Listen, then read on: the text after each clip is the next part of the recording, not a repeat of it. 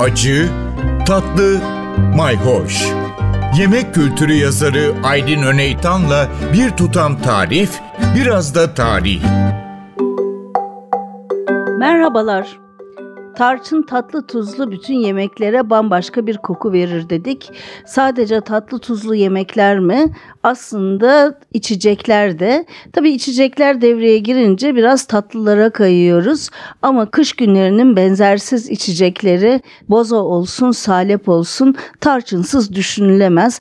Onun için boza satılırken bile şimdilerde marketlerde bulunan bozalarda mutlaka şişenin ağzına ufacık bir tarçın poşeti de koyuyorlar. Salep de öyle. Bugünlerde İstanbul'da karşıdan karşıya geçen motorlarda hemen adımınıza attığınızda mis gibi bir salep kokusu içinizi sarar. Evet aslında o salep kokusu değil daha ziyade tarçın kokusu ama kafamızda saleple o kadar özdeşleşmiş ki biz salep kokusuyla tarçın kokusunu karıştırıyoruz. Salep aslında bir nişasta türü bir kök bitki, daha doğrusu bir kök soğan diyelim. Anadolu'nun çeşitli dağlarında yetişen yabani orkidenin soğanı çift olarak her zaman bulunuyor bazı salep türleri yok olmaya yüz tutmuş. Onun için yurt dışına salep çıkartmak veyahut da ticaretini yapmak da tamamen yasak. Çünkü koruma altında, tehdit altında bitkilerden biri kabul ediliyor.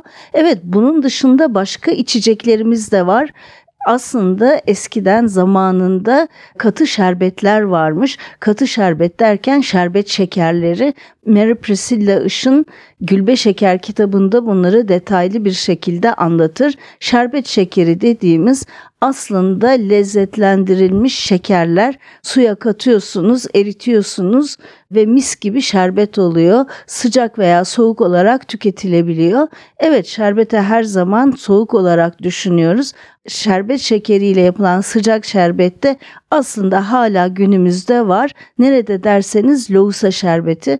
Evet aktarlarda kıpkırmızı baklava şeklinde kesilmiş katı şerbet şekerleri hala satılıyor. Evet suyla çözüyoruz o kıpkırmızı rengi ısıtıyoruz tatlı bir çay gibi onu içiyoruz. Evet şerbet şekeri de bu şekilde hayatımızda hala yaşıyor. Şerbet şekerinin rengini veren gıda boyası ama tadını veren tarçın yağı. Evet o mis gibi insanın içini ısıtan konu komşu için yapılan lohusa şerbeti işte böyle bir şey.